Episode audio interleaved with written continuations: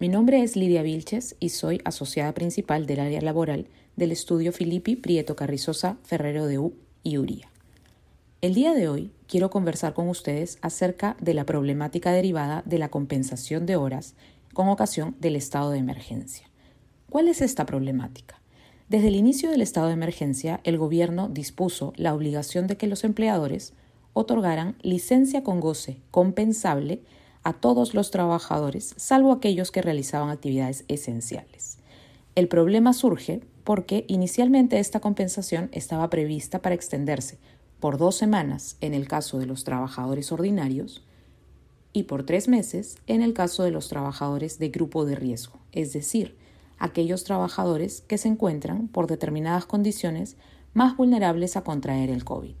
Sin embargo, pese a que inicialmente eso es lo que estaba previsto, la emergencia se ha extendido de manera considerable y esto ha traído consigo que la bolsa de horas por compensar se haga muy grande y sea difícil de manejar. Ante esto tenemos varias alternativas de compensación. Siempre el objetivo y a lo que debemos aspirar es a que esta compensación se haga a través del acuerdo entre trabajadores y empleadores para evitar que sea una fuente de conflicto.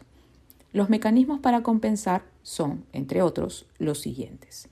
Otorgar vacaciones pendientes, es decir, aquellas vacaciones respecto de los cuales los trabajadores ya hayan adquirido el derecho a goce. Acordar el adelanto de vacaciones por el periodo siguiente. Una alternativa adicional es compensar contra beneficios sociales. Puede ser contra las gratificaciones legales, contra la compensación de, tiempo de servicio, contra las utilidades u otro beneficio convencional, por ejemplo, que pudiera existir en el marco del contrato de trabajo. Lo más importante desde nuestra experiencia es buscar mecanismos a través de los cuales esta compensación se haga de común acuerdo para reducir la fuente de conflicto. En caso no hubiera ningún acuerdo, de acuerdo a lo establecido en la norma actualmente, la compensación tendría que hacerse a través de horas que podrían darse mediante trabajo en sobretiempo durante la jornada ordinaria o en uno de los dos días de descanso semanal obligatorio. El problema que esto plantea como es evidente, es que, dado el volumen de horas por compensar, podría generar mucho desgaste y una obligación muy extendida en el tiempo de compensar contra horas extra.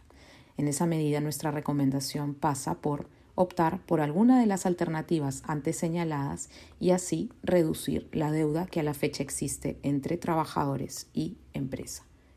En caso tuvieran alguna inquietud o consulta respecto de este podcast, pueden comunicarse con el área laboral de PPU.